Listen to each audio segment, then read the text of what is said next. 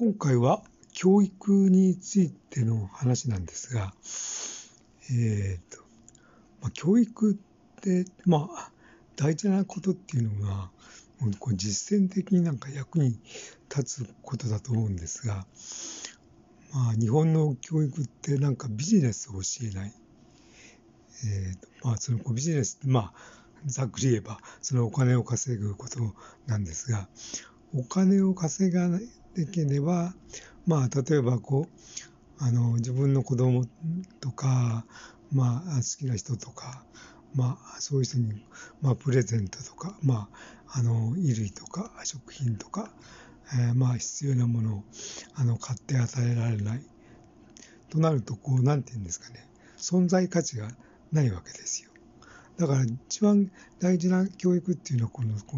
お金を稼ぐ力っていうのをやっぱり教えないとそのこ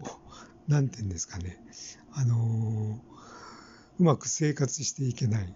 なのになんかそんなことはやらないと。で学校の教育もなんか英語なんか英語を話せない人が英語を教えたりして、まあ、実践的になんか何年なんか英語を教わっても、英語のできない人、話せない人から 教わっても、うまくならないわけですよ。あの、なんて言葉って、言葉のニュアンスなんかあるんで、そのこう、文字をこう並べただけで、そのこう、感覚的にわからないし、ましてや、なんていうんですかね、あのこう文字で例えばそのこう、あの意味が分かってもその耳で覚えててそのこう口でちゃんと発音できないとなんかコミュニケーションができない。もう日本のなんか変ちょこりんな英語教育というこうこういうことをやってるってなんかおかしいなと思うんですが全然、えー、改善されてるような感じもしないしまあなんて言うんですかねあのうん、まあ習慣っていうか、なんか、そういう、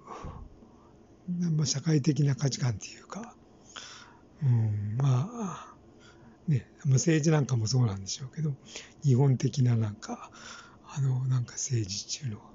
あの官僚政治で、なんとなく、うまく機能してないと。こういうふうにまあ思っているわけなんですが、皆さんはどう思うでしょうか？という話でした。